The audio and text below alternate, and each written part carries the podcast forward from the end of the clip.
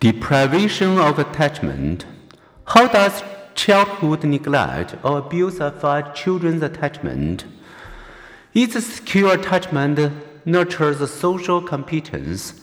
What happens when circumstances prevent a child's forming attachment? In all of psychology, there is no study research literature. Babies locked away at home under conditions of abuse or extreme neglect are often withdrawn, frightened, even speechless. The same is true of those raised in institutions without the stimulation and attention of a regular caregiver. As was tragically illustrated during the 1970s and 1980s in Romania. Having decided that economic growth for his impoverished country required more human capital, Nicolae Ceausescu, Romania's communist dictator, outlawed contraception, forbade abortion, and taxed families with fewer than five children.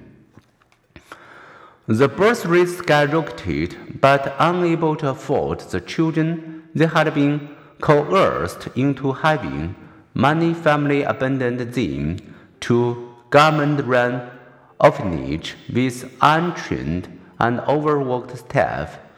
Child to caregiver ratios often were 15 to 1, so the children were deprived of healthy attachments with at least one adult.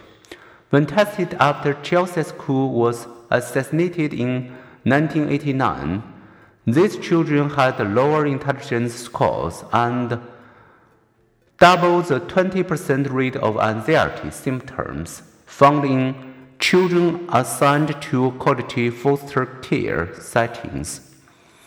Dozens of the other studies across 19 countries have confirmed that orphaned children tend to fare better on later intelligence tests if raised in family homes. This is especially so for those placed at an early age.